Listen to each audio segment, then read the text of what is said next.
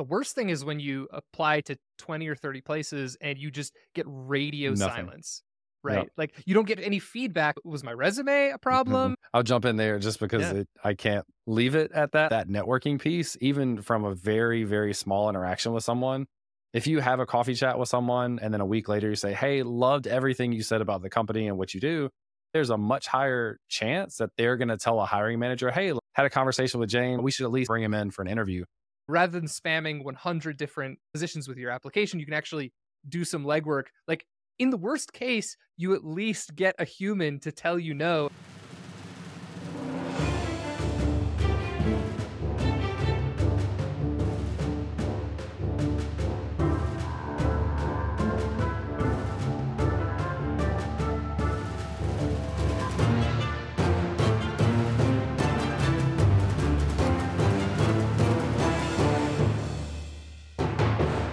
I'm here with James Q Quick. Thanks so much for coming on the podcast. Thank you so much for having me. So, I want to hop right into your story. I want to make this whole episode really just about how you got into tech and we can kind of reflect on some of the different decisions that you made um, and how they affected your career.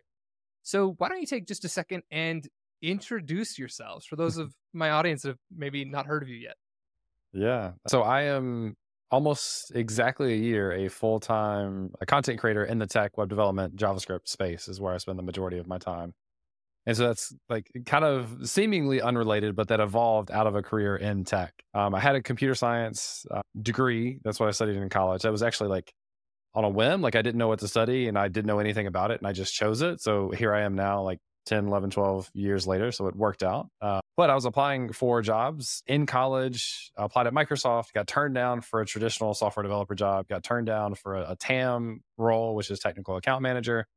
And then they said hey like you did well enough. What do you think about this other job as a technical evangelist? Which meant absolutely nothing to me and especially at that time that title meant nothing to most people to be honest. And anyway what I started my career doing that. And what that became was public speaking and workshops and teaching people and working with developers in the community.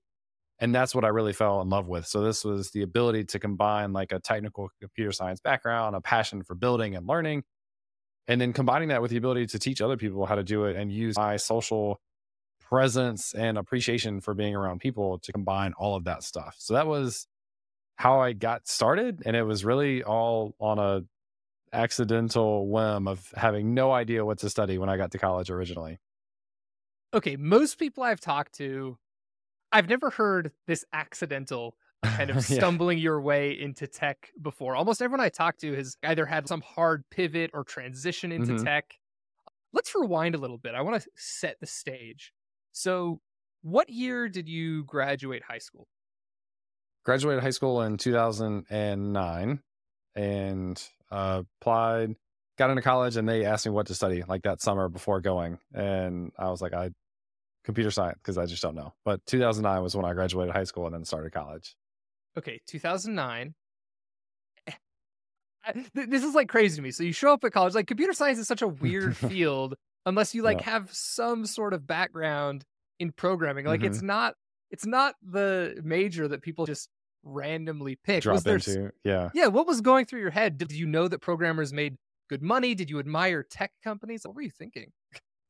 Neither neither i'm like shaking my head as you as you ask those questions neither of those uh, were anything that i considered uh, in in high school i knew of a computer science class we had ap computer science and i was going to take that not because i had an interest in it not because i like knew what it was to be interested in it but because other friends were taking it my senior year of high school and i was a four year orchestra student and so those uh, classes conflicted so i stayed with my fourth year of orchestra instead of taking computer science so that was literally like I had heard of friends of mine like programming their TI 89 calculators or whatever, having no, and it was just magic to me. Like I didn't know anything about what they actually did. And so maybe I, like I had heard of that and then I knew of a computer science class, but that was literally it. And I had applied to college specifically for the engineering school. I don't even remember if that was like a super intentional decision, but I had always been more of a math person. Uh, that was just what I was, that was my favorite subject was math. And so I was I was looking at options inside of engineering, I d- I didn't really want to do a ton of physics. I, I, I didn't like chemistry at all, and so it really came down to computer science. Science sounded like it might be interesting, and it didn't immediately have something that I knew I didn't want to do. It was really what it came down to. So I I really am truly one of those people who like, sure, this is the thing that I could potentially do, and again, 12, 13 years later, here I am. So obviously, it's worked Yeah. out, but I had no plan getting into this at all. So I have a lot of opinions about computer science degrees. I also have a CS degree. I think there's a Yeah. lot of great things about going to college, um, and and some not so great things. Um, Yep. I tend to think it's a better idea if you were like 18, right? Mhm. Like I'm often asked, should I go back to school to get a CS degree? I got a degree in like music or English or something like this, and I think going back is often not the right choice. That's really expensive, four years. Yep. Um, but I think for a lot of 18 year olds, like who need to explore or especially if they have a scholarship and don't need to take on student loans i think cs degrees can be great i'm curious like what your take is on your whole like cs degree experience did you like it do you Yep. feel like you learned a lot Yeah. Uh, so a couple of different perspectives. One on the like it makes sense at 18 to go to college and get a computer science degree. So there's there's nothing about college that I would ever trade. That was for many different reasons the best time of my life. Like I, I had an absolute great balance of learned a lot, had a lot of fun, sports were good on campus, like social activity, just everything. I met my wife there, like everything about college I absolutely loved. And that was always like the plan. Like all of my friends were doing traditional, like they're going to college and, and I was in that boat. So that was never really kind of a debate at the time. And I was super fortunate where I didn't come from much money and Vanderbilt matched 100% of demonstrated need. So I actually like every year got like a thousand or, or two grand back from grants that I had gotten. So I didn't pay anything to go to like one of the most expensive universities in the country. And so from that perspective, again, like I certainly wouldn't trade an amazing experience and not have to pay anything for it. Like that's that's like the ideal situation. So when I when I think about like my computer science degree, there was all the basic classes if people are familiar with degrees that you could probably think of, like a CS 101 intro to programming. There was data structures and algorithms, which is one of those like really intimidating hot topics for people looking to break into tech that they're scared of those type of whiteboarding interviews and and they're actually like not as common as a lot of people fear they are, which is really interesting. But I had that. I had all the all the kind of basic stuff that that you'd expect, which is very very different from what people would learn in a boot camp. Because some people may be shocked to know I, I didn't learn JavaScript in college at all. I didn't I didn't Yeah. really learn anything about web development. I didn't learn anything about GitHub, which might blow your mind. I didn't know like a bunch of more modern tools, to be honest, and like those have become like more mainstream since 2009 to 13. But I just I I learned the fundamentals of literal computer science and not like how to go out and be a developer in the real world. And I think that was a big miss. But the one additional caveat I'll add is like going into interviews in my senior year, uh, I was asked like relatively basic questions that I definitively should have known the answer to. Explain these concepts of object oriented programming. Again, something that's definitely covered in computer science degree versus not as much in a boot camp. And I, I bombed. I, I just I couldn't explain basic questions about that. And so I look back at that and I treated college like it was school. Like I got good grades, but I didn't I didn't use that as a reason to really learn what was going on. I used it as a reason to try to hack my way into getting the A or just like getting good grades. And so looking back on it, like I didn't get out of it what I could have and or should have had I approached it in a different way. And I think there's some combination of that of like the content just wasn't as modern or as applicable in a lot of ways as it could be, as it could have been. And I think that's the advantage that a lot of boot camp grads have. You're get you're thrown into this whirlwind of like six months or however long of a program. You're not going to know all the things that you've been taught by any means, but the stuff that you're taught, like you can immediately go out on your side and like you could do a freelance project to build a website for someone. It's not going to be like that great. It's not going to be the best thing. It's not going to look the best. It's not going to have like, all these things, but you could go out and do that. And I had no ability to do that when I graduated.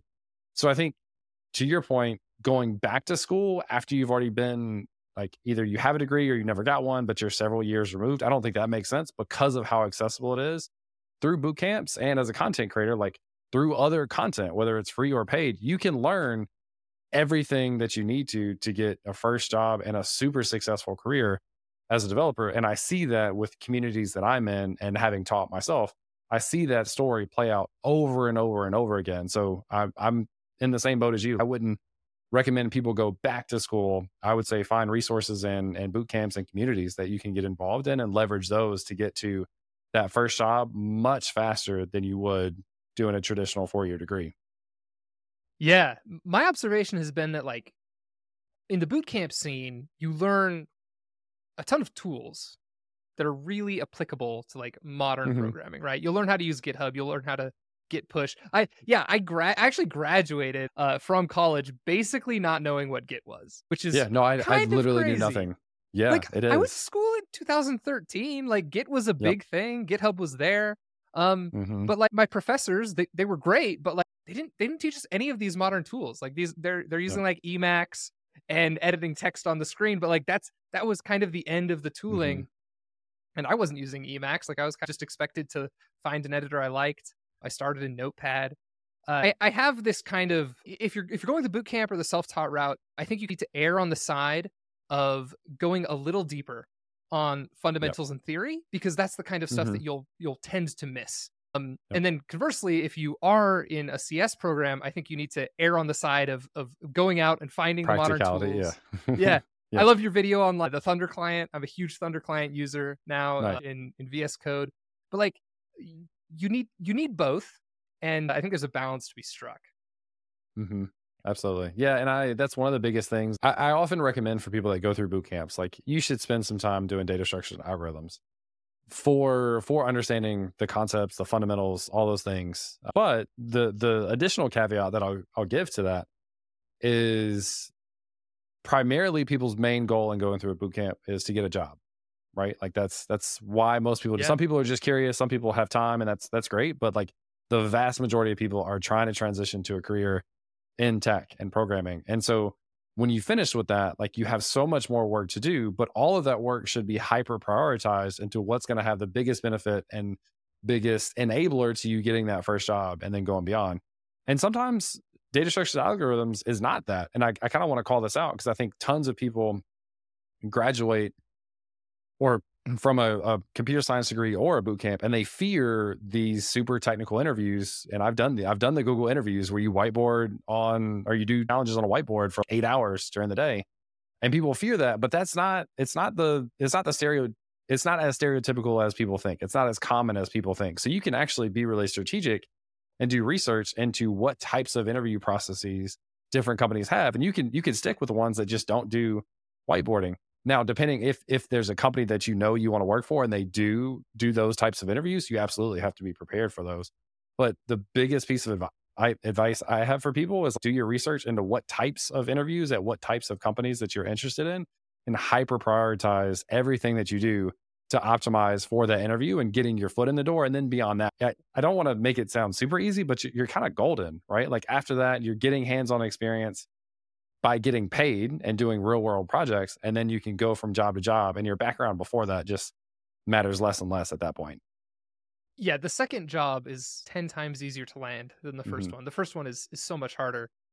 I love having people like you on so I can get more so I can expose my listeners to more and different opinions about how they should be studying for interviews because I think all of us have had different inroads into tech Mhm. and we have different stories. Uh, for example, I was just talking to Melkey, he's a Twitch streamer, yeah streams like and Rust. Mhm. Uh, and his advice was basically that at the larger tech companies, you'll tend to do more of these like data structures, algorithms, LeetCode type puzzle solving things. And at the smaller companies, it's the projects that tend to help a little bit more. And in my experience, I, I think that is generally true. Another heuristic is I think if you're interviewing for more um, front end oriented roles or like full stack roles at small companies, uh, yeah, you'll tend to need less LeetCode and data and algorithmic skills.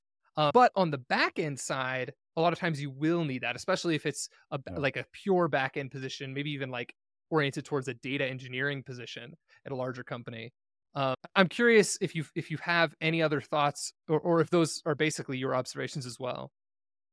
I think i would i would probably say something similar to that but i i almost don't want to be too prescriptive or give too much advice specifically around that because that's going to be super dependent upon the individual companies and i think this is this is where people miss is they miss the opportunity to take the interview process into their own hands. And what I mean is like doing that research of knowing here's 10 companies I want to work for.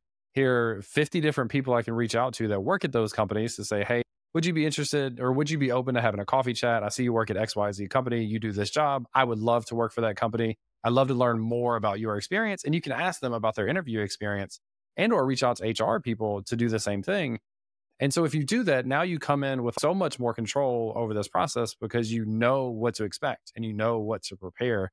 And so I like I I think everything you said I agree with like those stereotypes, but that still is not is not 100% representative of what every individual person is going to see and different companies can be different. Like I applied for my first software position at, at Microsoft and never had anything whiteboarding related at all. That one thing that annoyed me was they asked me a question of what's the biggest, uh, what's the largest amount of lines of code like in a project that you've worked on? And I was like, I, I have no idea. That's not something I've looked at, and I, I still to this day, them. yeah, no, yeah, that, that's not what we do. We just build stuff, and I still to this day think that was one of the dumbest questions I've ever gotten. But I never had anything like whiteboarding. Like I never had algorithms. I I talked about projects that I had built, but I never had whiteboarding. So anyway, like I said, I, I think it yeah. all is like hyper dependent on the specific situations and companies and roles that people apply for, and they can go out and do that research so that they can get a much more specific answer than I could ever give. Yeah, I think that's really good. That's a really good perspective, and I I really liked what you mentioned about um, finding specific companies that you're interested in working for, and doing a little bit of legwork to figure out a what the interview process is like and just to kind of network with with the people that might yeah. be involved uh, the and... networking piece is so big i'll jump in there just because yeah. it, i can't leave it at that like the that the preparing yourself or getting an idea of what to expect to interview is part of that but that networking piece even from a very very small interaction with someone if you have a coffee chat with someone and then a week later you say hey loved everything you said about the company and what you do i just applied for this role there's no guarantee, but there's a much higher chance that they're going to tell a hiring manager, hey, had a conversation with James, don't know much about him, but he seemed really excited and confident and blah, blah, blah. We should at least bring him in for an interview. That's the thing that people miss so much because people apply to hundreds of jobs. And this is such a common story, and you never hear anything. So having just one person at least be able to say, I know of James, or I've talked to James, or something I don't have numbers, but like vastly increases the potential to get an interview. And at that point, it's all on how you do. But getting to the interview is is a significant challenge. Yeah, the worst thing is when you apply to 20 or 30 places and you just get radio Nothing. silence.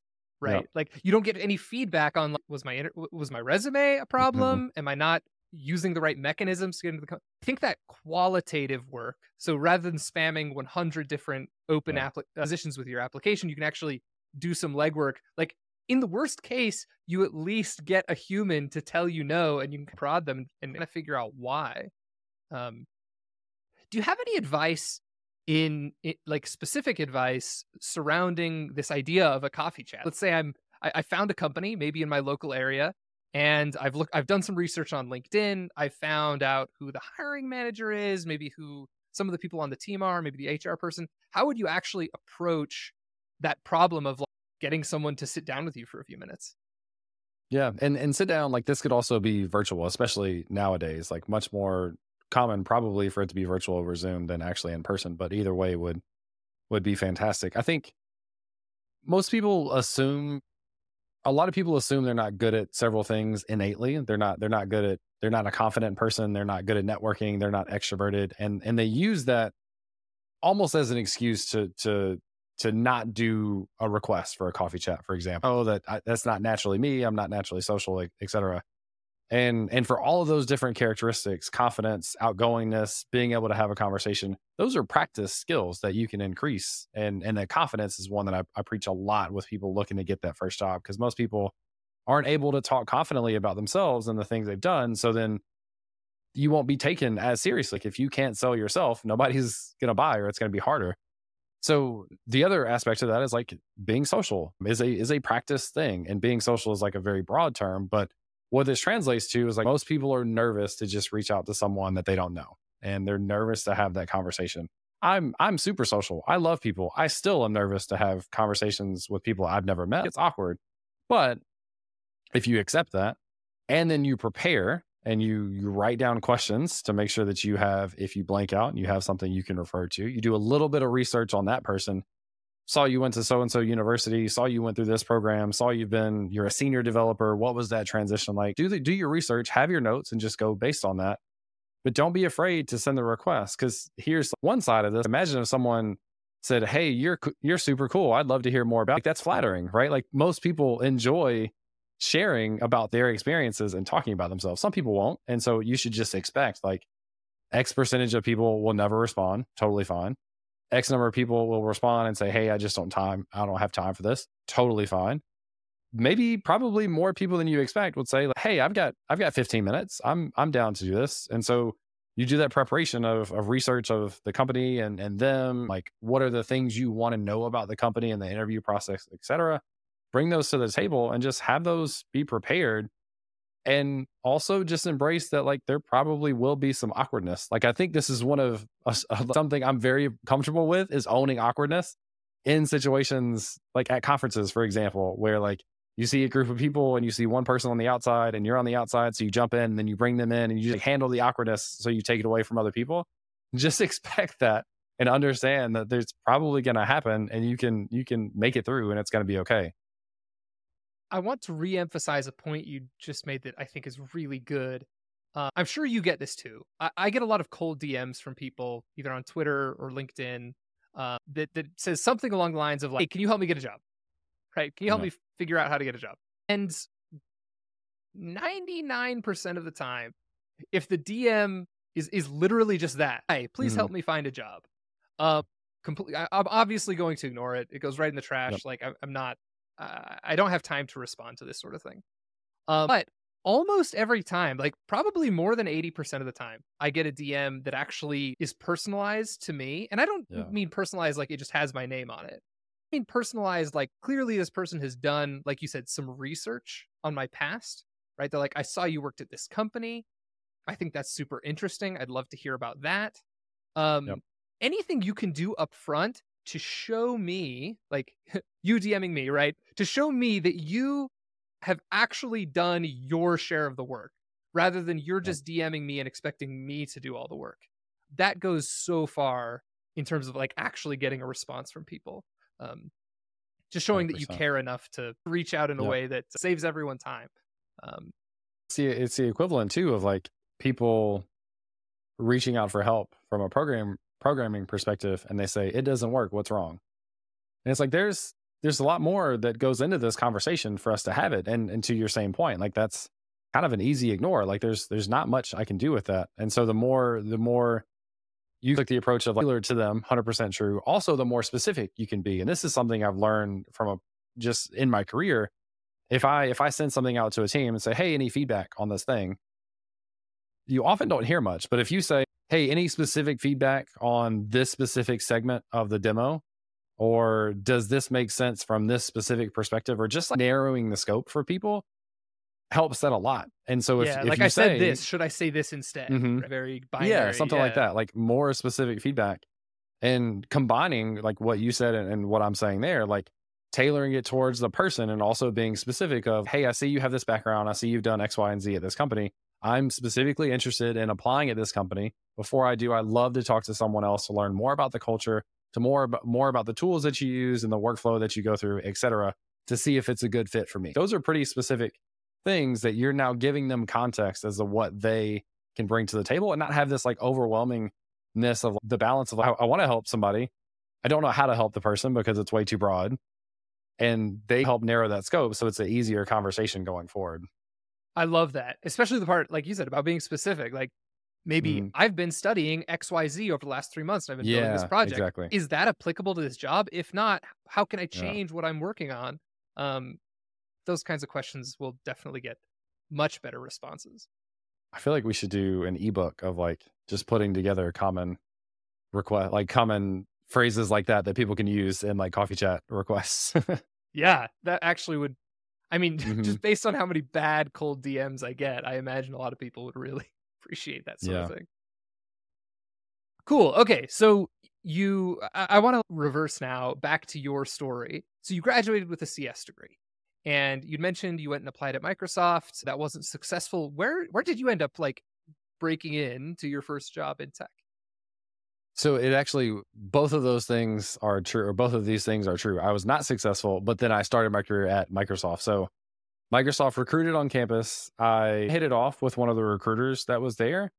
He set me up with the interview for the software developer role. That's where I had the question of like how many lines of code, and I was like, I don't know. And I think they like, I think they legitimately thought that was a bad look. And I still, again, to this day, that's one of the dumbest questions I think I've ever been asked. But um, Microsoft and, and other companies as well, and there internally they have three different responses: a hard no, a hard yes, like we want to make you an offer, and then somewhere in between where it's like we we like you as a candidate for Microsoft, but not for this role.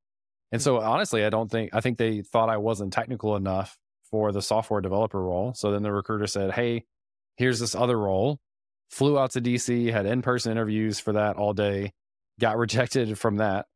And then he came back and said the third one, which is the developer evangelist or technical evangelist, which is still at Microsoft. So I still started my career there. And it was one of those things where in my interviews, I think I had talked about myself as a social person and my interest in learning mobile app development, which I did outside of class.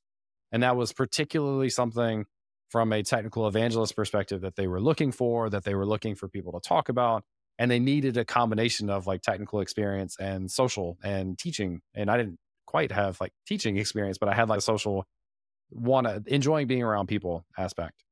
So that was that was where I started my career. And really interestingly, like I found myself very quickly within six months, like giving presentations and talks to rooms full of developers that had been writing code for as long as I'd been alive. These developers had been writing code for 15, 20 years. And at this point, I'm 22 years old. So that was a really interesting, like, get thrown into the fire. But it was also really useful because most people fear they have nothing to bring to the table to an experienced developer audience. But what what's important to know is you don't have to know more overall than your audience. You have to know more at that specific thing that you're presenting than your audience. So I was able to talk about modern application development with Windows where Windows developers just hadn't gotten to that point even though they'd been doing Windows software for 10 years. So that was uh, kind of a, a good eye opener for me, I think, of like even at a young age, I still had something to provide, assuming I find the right audience to to talk to and to teach to.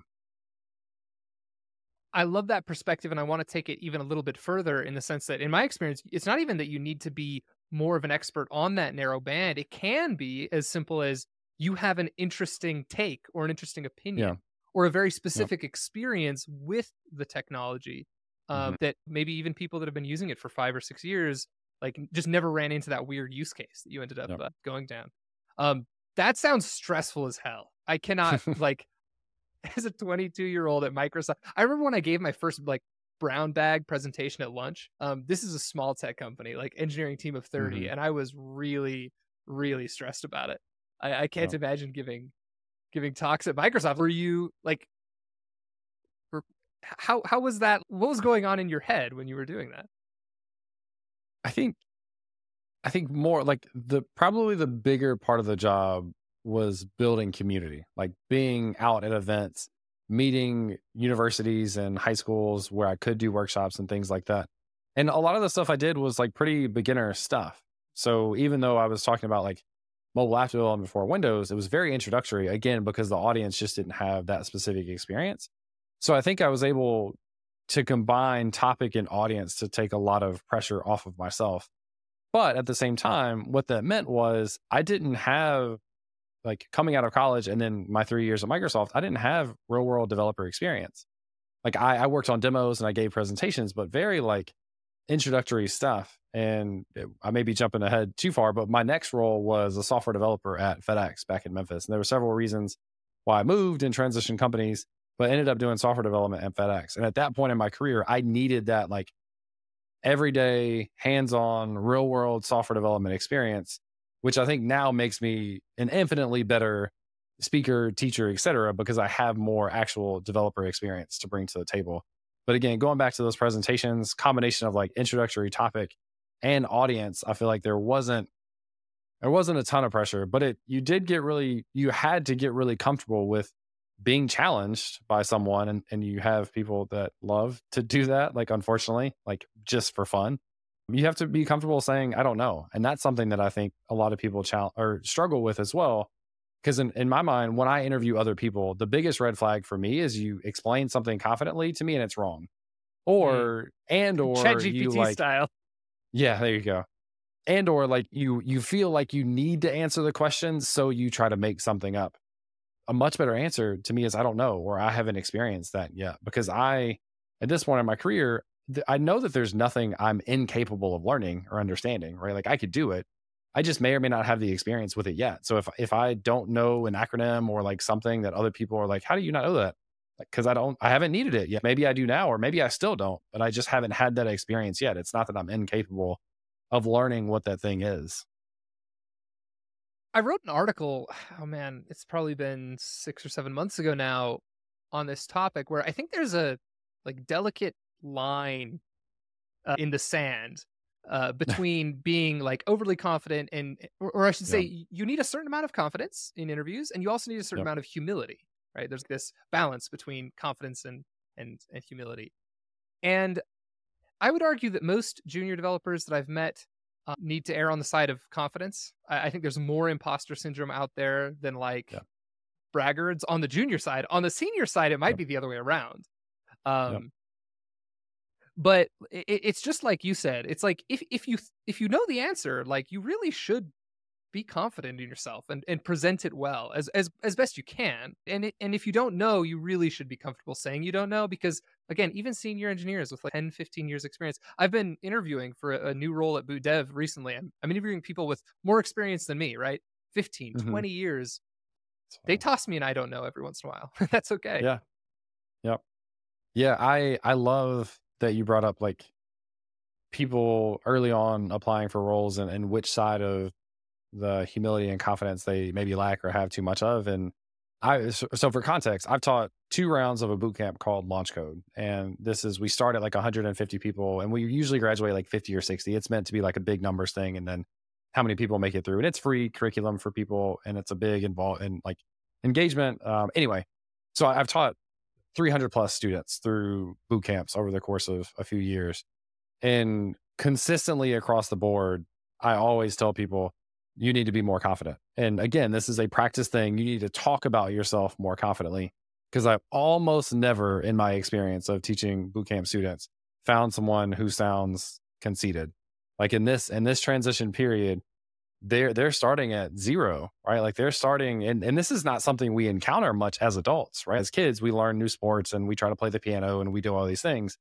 As adults, we very rarely start from level zero. We're not used to we're not used to doing that. We're not used to feeling like we're at the bottom of the barrel again. And almost, I can't think of a person in my teaching career that I thought, hey, you need to tone it down. like you're gonna Yeah. you're you're not gonna you're you're gonna turn people off by the way you talk about the things you've done and the things you've learned.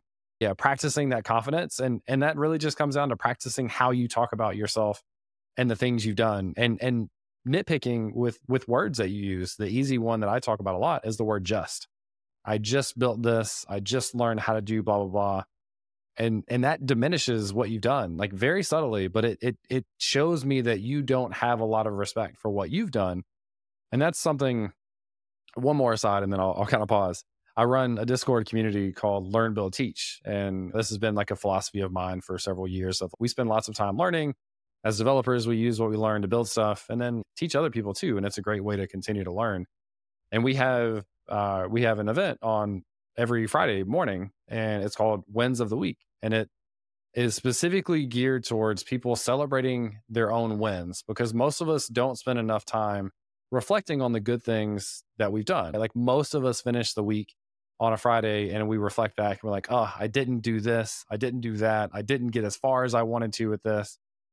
And and we rarely ever flip that to just appreciate, well, here's what I did do, and that's still a good thing. So that's what that time is specifically dedicated for, is because most people, including myself, most of the time, don't take the time to really appreciate the things we've learned, the things we've built, the things we've taught other people, going kind of full circle there we just don't take the time to do that and i think that has can have a significant influence on how you talk about yourself and how you show up specifically when it comes to interviews I think that's great. I, I think a lot of junior developers, I, I don't know if this is like something overtly that a lot of, of people think about, or if it's maybe more of, of just something subtle going on in, in the back of their, their minds. But um, when you interview at a company, you're you're never really going to be hired out of like sympathy. Like that Oh, doesn't this really is a happen. great topic. Yes. Right? Like hiring managers and, and team members, like they're just not in Doing you a favor. to do you a favor, right? They have Yep. 20 applicants. Why would they do one applicant a favor? If they did, Yep. you could almost argue that would be unethical, right? Because they're Yeah. being sympathetic towards one candidate, not the other 19.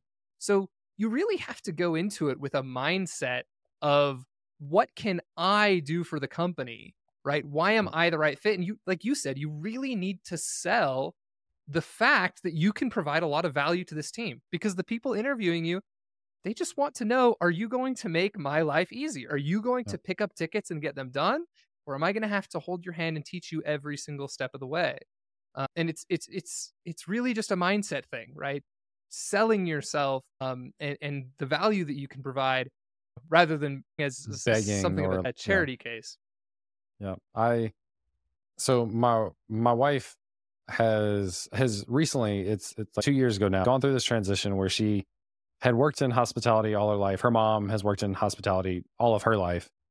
And my wife has always been very good at what she's done. uh, Like always been recognized for that. Like people look to her for like, how do we solve this problem? And they like always come to her. She's always done so good. But the reality is like hospitality is very limiting and like how much money you make and how much vacation you get. Like the culture and, and the benefits are drastically different than being in tech. And so there's her last role before what she's in now, which I'll I'll talk about in a second. Her last role was something she felt like she wasn't qualified for. And her perspective throughout that role was like basically I'm lucky to be here. And I like my my biggest thing was like they didn't they didn't hire you for that role because they felt bad for you. They hired you because regardless of what you perceive as your lack of experience, you were the best candidate for that job. And like now that you have a year of experience, I don't care that other people in a similar role have 10 more years experience than you do. Like you are better at your job than they are. And so from a negotiating perspective, like I don't care that they've been doing it for longer. You deserve more money and all these things than those people because you are that good at that job, regardless of how many years you've officially done it. So anyway, fast forward a little bit, and she transitioned into doing events and sponsorships for Auth0, which I'm actually wearing their shirt today. I used to work for Auth0. I no longer do. She still works there. Lots of my good friends are still there, like on her team that she works with. And overnight, going to Auth0, she tripled her salary. She gets unlimited vacation. We just had a baby. I don't think we've talked about this on the podcast. So she has six months of maternity leave, which is absolutely unheard of for anything in hospitality, especially. She gets stock options. Like she gets all these, I mean, everything about her career from a benefits perspective, from an appreciation perspective, from all these things just drastically changed overnight. And that that was what I felt like she deserved the whole time that she just didn't quite see or know existed or or maybe didn't have the confidence to be able to advocate for it. But she deserved it, right? That whole Yeah. time being in a different industry, that's what she deserved. And then just overnight, like finding the right opportunity at the right company, her life and my life now, like she's a big reason why I can be independent is because she has health insurance that's really good. yeah and so it's it's had a significant impact on both of us but it uh, one one other thing i talk about also that aligns with that is like different companies will value you differently again that was like across industries and companies but within an industry like different companies value you differently I, you could be the same person the same skill set the same experience you go to a different company and you could double your salary right? like because they Yeah. look at that value differently they appreciate that value differently yeah, different companies do different things, right? Your experience with some weird esoteric piece of technology might mean nothing to company A, Yeah. but yeah, company B will pay out the nose because they can't find Yep. people like you. Uh, I also want to circle back on that that story from your wife because I think that's I think that's so applicable. It's not your job when you're applying at a company to filter yourself out. In Yeah. no way is that your responsibility, right? You're there to show up and and and basically just explain to the hiring manager as best you can what you can provide and why you'd be a good fit. And if they don't think you'll be a good fit, like they'll let Right. you know, right? Mhm. You shouldn't be i i really in any way going out of your way to point out why you might not be a good fit. Right. Play And for your own team, right? They they will filter you yeah out. yeah and that's what like a lot of people early on are scared to apply for roles that they don't feel like they meet all the requirements and this is a common common thing as well is like almost no one at any level for a given role meets all the all the quote unquote requirements like in the job description so typical advice that i hear people give is if you meet 50% of those requirements go ahead and apply because the the candidate that meets all of those checkboxes most likely just doesn't really exist. And the reality is there's very little that you could put on on a we want experience with X, Y, and Z that I couldn't learn. Right. Like I'm I've I've been through enough in my career. I've learned enough in my career. I have enough experience in my career. I can learn whatever you want me to. And someone may come in and know that thing like already and be able to contribute faster. But I know I can learn it. So if I can bring these other skill sets to the table and I don't check one or two of these check boxes, I know I can eventually. Like I know I'll get there. So that's one of the things that I hear myself included, but the community talk a lot is like apply for things before you feel like you're ready and uh, specifically apply if you meet 50% of those items that are listed as requirements on a uh, job description. I couldn't agree more. I, I, again, this is really top of mind because I'm, I'm, going through the hiring process right now with a pool of candidates at Boot Dev. And actually, we've, we've whittled down that pool now to one guy who we're like moving to the final stages of the interview process. And um, our stack is Go on the back end and Vue on the front end, and he's never done Vue. We had other people in the pool that have done Vue before, um, right. but like it just kind of didn't end up being the deciding factor. Yeah, I'm I'm I'm with you there. If you think you could do the job, feel free to apply. If anything, you should be less concerned about like, oh no, I'm applying for a job I I don't qualify for. They're going to think I'm dumb what you really should be concerned about is like, I'm going to waste my time applying. And like, that's what you want to optimize for. Just trying to apply for positions that are as applicable as they can be. Yeah. And I, uh, going back to the like lack of Vue experience, I don't know this candidate. We haven't talked secretly behind the scenes about this, but I can bet that that candidate has experience with some other framework. And so the more, the more you progress in your career, you realize like these parallels between different things that are out there. And I like, I really like this example. So I'll do a non-technical example first like if you if you look at cars like i don't know i don't i'm not a big car person but i pay attention to makes and models and year and if you look at like when a different when honda and toyota both come out with new suvs in 2025 those suvs are going to look oddly similar to each other than you would think considering they're two totally different companies like there's just these waves of things where they have these parallels and the body styles change almost like the exact same over the years. So you can see these parallels. And it's the same thing from a technical perspective. Me having experience with React and not Vue doesn't mean I don't understand what Vue does. Like I've used a framework and they solve similar problems. And whether it's Go or JavaScript or Java or .NET, like there's differences, but they solve similar problems. And these backend frameworks, they solve similar problems. So if you're able to to have confidence to come into a conversation, if you were to interview me and I've never really used Vue, I could immediately draw parallels to things that I do have experience with. Like Vue, I would go and do the research. So don't take this as an actual interview answer, but like Vue 3 came out with like composability or like this new API, which kind of mimics functional components and hooks in React, right? So I can talk about my experience of being able to write composable code and bringing in hooks that I can reuse across components, have that experience in React, having never done it in Vue and I can give you what I think would be a confident answer for you to know that I have the ability to come in and learn Vue to get the job done. Yeah. The so many times in tech, there there is like a fundamental concept that like you as an engineer really need to understand in Grok in order to be effective. And then it just so happens that that concept can be implemented in like 10 different technologies Every other, 10 yeah. different programming languages, right? Yeah. Um, so, so many times I hear programmers like, no, like I'm learning JavaScript. I'm just going to learn only JavaScript because if I switch to Python, I'll be starting over. Um, and I'm not saying everyone needs to switch to Python, but you really shouldn't be too scared of dabbling in a few different things because the underlying concepts are so dang similar. Like you said, the syntax uh, in programming is really the least of our problems. Uh, why reactivity is important and how it makes us more productive, I would like I would argue is more important to me when I'm interviewing a candidate. They can explain to me why we use React in the first place. That's more important to me than them knowing about some weird hook that I've never heard of because they did a course and, and it went super deep on all these kind of random API surface area of, of, of React. That's not what I'm necessarily looking for. I'm looking for like conceptual knowledge because once you have that, everything else follows uh, pretty quickly.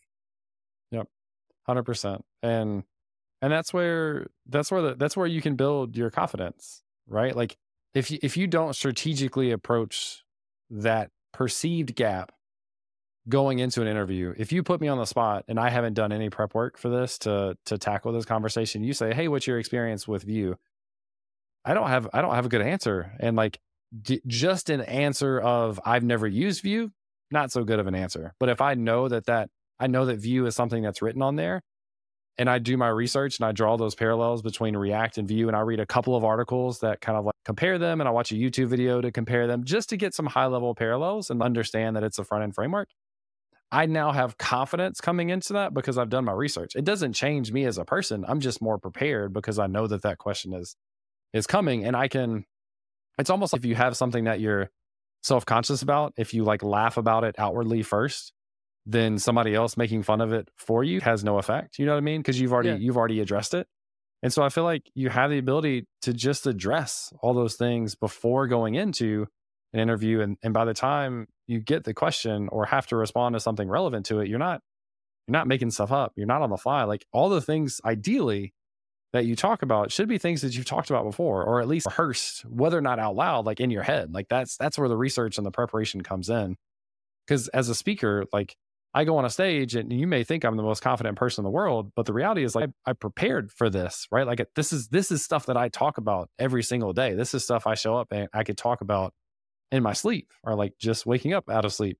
But if you put me on the spot to talk about something I don't I don't know, I'm I'm not going to be that same confident person because I don't know that thing. So this is where just like taking control of your preparation leads to a much more effective interview process and how you show up during those interviews. That's a really good tactic, and I want to reiterate it and and also uh, apply it a little bit or tailor it towards my students and the listeners of this podcast on the back end side. I'll repeat it, and then you can make sure that I understood yeah. properly. But imagine you're in an interview for a back end development position, and the question is basically, how much experience do you have with Python's Flask framework? Right. So you, you get hit with this question, and the answer is you haven't really done anything with Flask. uh, but if you just say, oh, I haven't really done anything with Flask. Like that is a bad answer in that question or, or to that question. It's correct. It's truthful, but it's bad. You can still be truthful and have a good answer, which is something like, "Oh, Flask. I'm familiar with Flask. Like I've watched uh, like I've watched all these YouTube videos on Flask. I've done a ton of stuff in Go. And I like building REST APIs using the Go standard library. I'm very familiar with the syntax. Based on what I understand of Flask, it's very similar right? I would maybe structure an endpoint like this in Go and, and and I can do the same thing in Flask. But like you want to relate the experience that you do have to the thing that you've heard of. Um, and that's why I think it's just before you go into an interview, you should know what technologies they use so that you can do some surface level yep. research. But like you don't need to go build that whole Flask API before you go to the, go to the interview. You can just if you understand the underlying fundamentals, the underlying concepts, you can give an answer that kind of shows off the experience that you do have and, and try to relate it as best you can. Absolutely. 100%. Cool. That's okay. exactly exactly glad, glad what I would page. do to approach that. Yeah. Cuz I've I've been in the hiring position uh when someone has just been like, "Yeah, no, I don't I don't know." And it's like And then like, what do you do with that conversation after that? yeah, like it's just awkward silence and you just like, yeah. "Okay, I guess I'll look down at my clipboard clipboard like put a big no on that question." Yeah. Yeah, the the more you can twist the conversation to keep shining spotlights on the things you are good at, uh, the better it's going to be for you. This has been so much fun, James. Uh, I really appreciate you taking the time. I, I think there's been a lot of great career insights you've been able to share. Uh, where can people find you online? Find more of your content. Uh, you mentioned Learn, Build, Teach. Yeah, plug plug your uh, your online persona. Yeah, so Learn, Build, Teach is the Discord community that I run. You can find a link to it at learnbuildteach.com. And then I am James Q Quick on most things. So I spend a lot of a lot of time on Twitter. YouTube is is the biggest like content generator piece that I have. I also do TikTok. I've taken a few weeks off. I haven't done a TikTok in several weeks because of baby. But uh, Twitter, TikTok, uh, YouTube are the three big ones for me. So James Q Quick, and then personal website is James Q Quick as well, or awesome. .com as well. Sweet. I'll link all of those down in the show notes. Thanks again, James. Great having you on.